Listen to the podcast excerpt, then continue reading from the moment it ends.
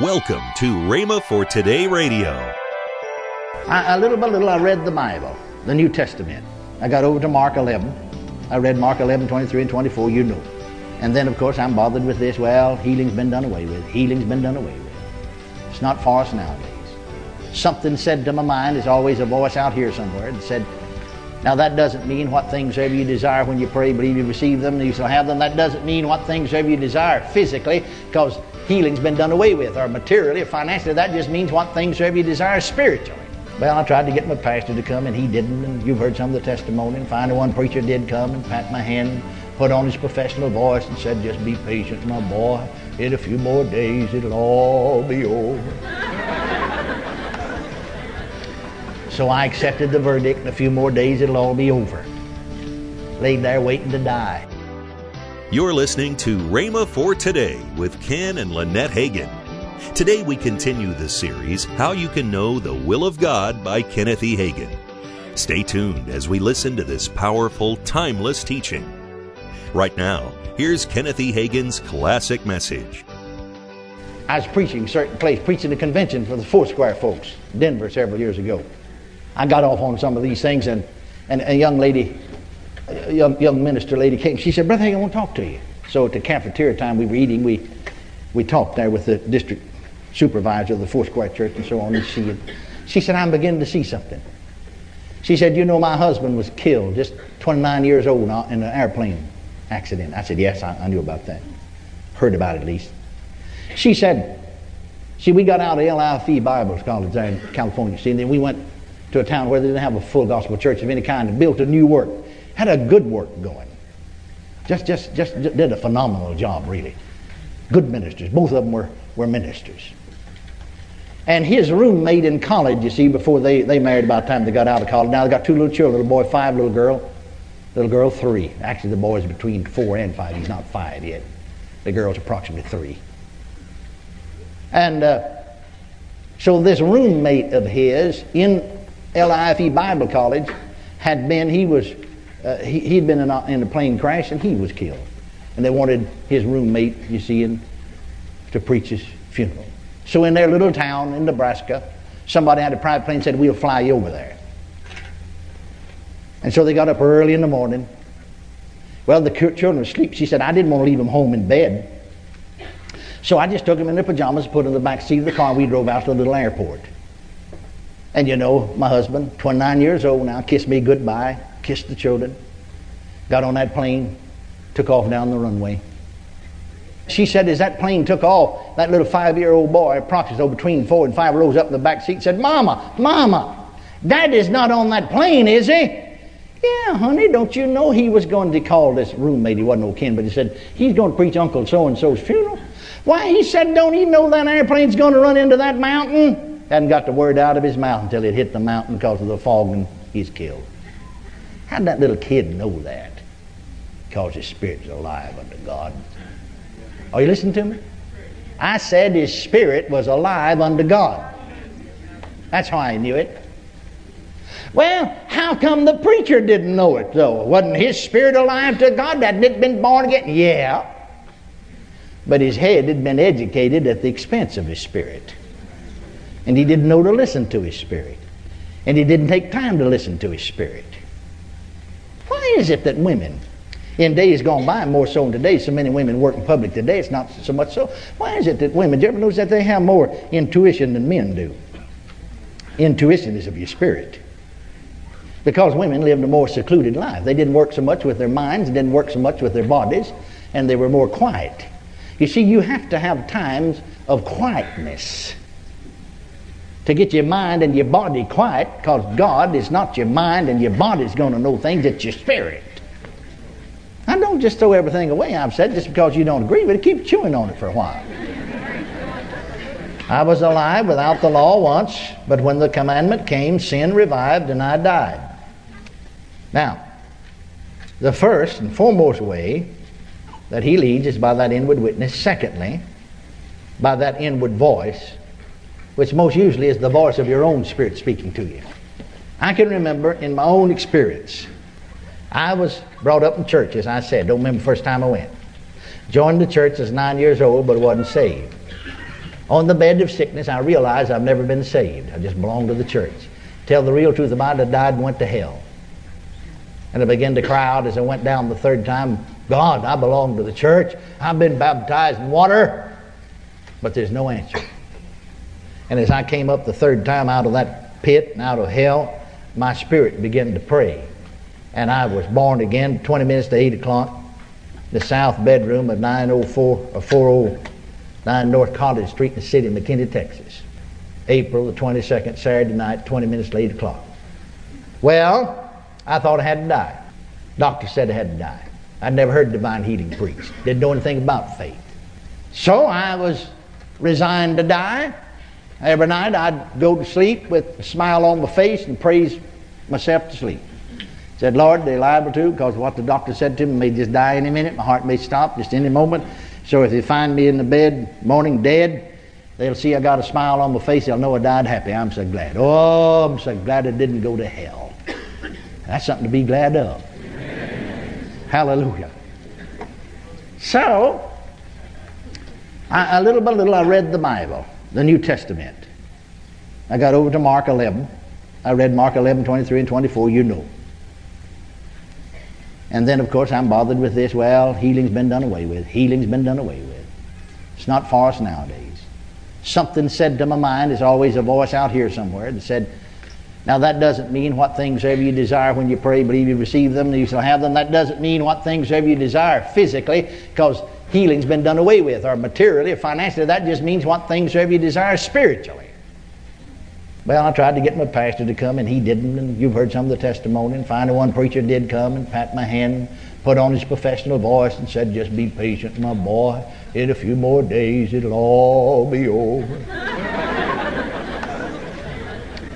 So I accepted the verdict. In a few more days, it'll all be over. Laid there waiting to die. Then I got back into the Bible after two months. I didn't look at it, didn't read the scripture for two months, didn't praise myself to sleep every night. But then November of 1933, I got back into the Bible again. I got it back open to Mark 11, 24 again, 23. And I said, well, Lord, I'll tell you what I'm going to do. I've tried to get somebody to help me. I'm just going to take you at your word. When you were here on earth, you said it, and I'm going to believe it. And if you didn't lie about it, I'm coming off of this bed. And if I don't get off of this bed, it'll be because you lied about it. Because I can believe what you said I can believe. Then I hit on this idea. Because I'd regained some use of my body, it'd take me a long time to turn pages. I couldn't turn them like that, but I couldn't put my hand there, sort of scoot the page over.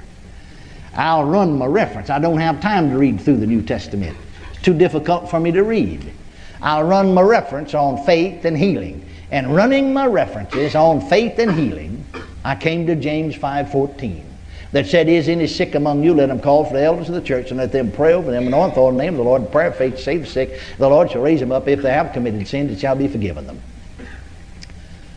Well, I, in my ignorance, I thought that all the rest of the healing scriptures and prayer promises hinged on that when it comes to healing, you see. I thought you had to call for the elders of the church. You don't have to, you just can if you need to. So I remember I began to cry. I said, Dear Lord, I, if I've got a call for the elders of the church, I know with all to be healed, and I can't be healed. Because I don't know any elders of the church that believe in that. I don't know any preachers. I don't know any deacons. I don't know any Sunday school teachers. Or don't know any Christians that anoint with oil or believe anything like that. And if I've got a call for them, I can't be healed. Now, I had the witness in here that I said, I knew I was saved. I've got that inward witness, but I'd never, I'd never, I'd been saved six months, bedfast six months, I'd never heard an inward voice. No, I'm not talking about the voice of the Spirit of God that's more authoritative. That, that inward something, I suppose I would have if I'd have been out, you see, in the, in, uh, up and about. Well, that inward voice, that still small voice, that voice of my spirit, my conscience would have told me not to do certain things if my body wanted to do it. But I'm bedfast, so I had little or no experience here. But but there was a, a voice in here spoken on the inside of me. Just a still, small voice that said, uh, Now, how come my spirit? See, your spirit knows things your head don't know. Because your spirit's got the nature of God in it, it's got the life of God in it, got the Holy Spirit in it. And, and, and it was my spirit telling me. Did you notice that that verse said, See, I got my mind on the elders and on the oil? Did you notice that that voice said, the prayer of faith shall save, I mean, that that scripture said the prayer of faith shall save the sick. I had to look at it again, read it to be sure that's what it said. I looked at it again and said, yeah, yeah, that's what that says. Yeah, that's what it says. Just came as a real shock to me, you know. I didn't notice that. Yeah, it said the prayer of faith to save the sick. And then on the inside of me, these words were spoken. I heard them in here. You can pray that prayer as well as anybody can. Hallelujah. Hallelujah. Well, now my spiritual education was slow just like yours. I had no teacher. It's difficult to follow an unseen teacher. It's difficult if you haven't been taught. Afterwards, I saw if I'd have followed what this unseen teacher, see, he'll teach you, the Holy Spirit will teach you, he'll guide you. If I'd have followed him and followed this inward something, I'd have been out of bed long before I was, but I didn't know to do it. I stayed there nine more months. It was while I was praying, saying, I believe that I receive my healing. I saw that's what I must do. I believe I receive healing from the top of my head to the soles of my feet. And I began to praise God because I believe I received my healing. When again, on the inside of me, I heard these words. No, not that authoritative voice, but just, just a still small voice. So faint that you wouldn't have heard it if your mind had been real active or your, or your body. said, Now you believe you're well. I said, I sure do. That inward voice said, Get up then. Well, people ought to be up at 10.30 in the morning. Well, usually that's true. Now, tell me how a paralyzed person is going to get up. Well, I pushed myself. It was a struggle. Finally, got up to where I was draped over the bedpost. My knees sagged down, just wasn't that far off of the floor. No feeling from my waist down. But draped over that bedpost, I said it again. I want to, I want to announce in the presence of Almighty God and the Lord Jesus Christ and the Holy Spirit and the holy angels present in this room. And I want to call the devil to record and all evil spirits you may be present in this room. According to Mark 11 24, I believe I received my healing. Now, when I said that physically, I felt something. I felt like somebody was up above me pouring a pitcher of honey on me, is the way I described it. Then I never have improved on it. Because, see, I could feel it striking me in the top of the head, and it seemed like it'd pile up like honey would, you know, and then begin to ooze down over me. And it had a real, real warm glow to it. It spread down over my head and down my neck and over my shoulders and down my arms and out the end of my fingers and down my body and out the end of my toes. And I was standing straight and I've been straight ever since then. Blessed be the Lord. But you see, I listen to my spirit. Faith is of the spirit. Your faith's not going to work to its fullest until you learn some of these things. Learn to depend on Him that's in you.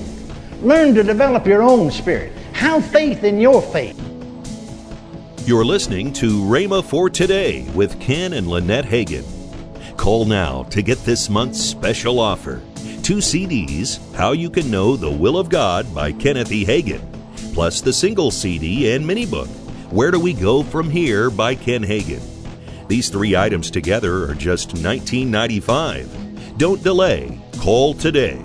Call 1 888 Faith 99. That's 1 888 Faith 99 or if you prefer, write Kenneth Hagin Ministries. Our address is P.O. Box 50126, Tulsa, Oklahoma 74150. Don't forget, for faster service, order online at rhema.org. That's R H E M A dot O R G. Now, let's join Ken and Lynette Hagin. If you're interested in coming to Rhema Bible Training College, we are now taking applications Yes. for the spring intake, Right. January enrollment. So go to rhema.org and you can fill out an application there. Join us next week as we begin a new teaching series by Ken Hagin entitled Walking with God. That's next week, right here on Rhema for Today Radio with Ken and Lynette Hagin.